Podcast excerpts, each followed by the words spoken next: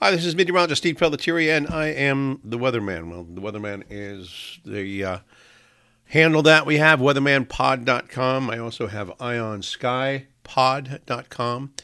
I am the president and owner of Ion Weather Research.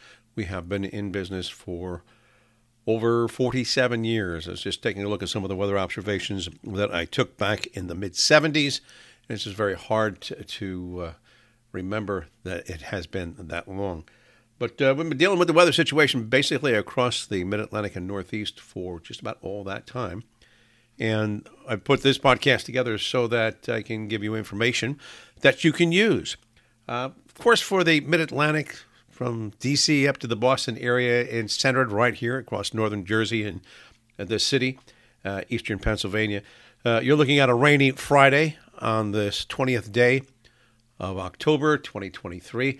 And there may even be some thunderstorms too. Now, in the Newark area, that is a major hub for United Airlines, and JFK, of course, for JetBlue, and a lot of other airlines that come in from the uh, West Coast, East Coast, and from Europe, and all points around.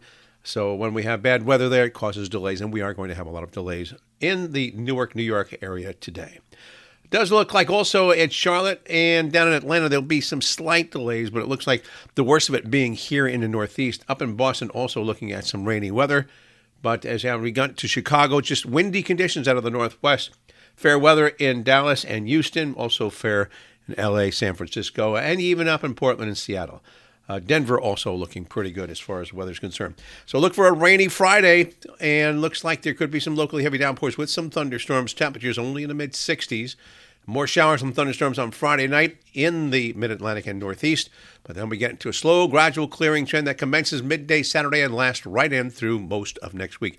It's going to be cool to start on Monday, warming up into the upper 60s and lower 70s by Thursday and Friday of the last full week of the month of October. I am meteorologist Steve Pelletieri, and that is the weather situation for your Friday. Hope you have a great day and a great weekend. Next update tomorrow morning on Saturday morning. Yes, we'll be updating you on the weather situation of what's going on today. Thanks for listening.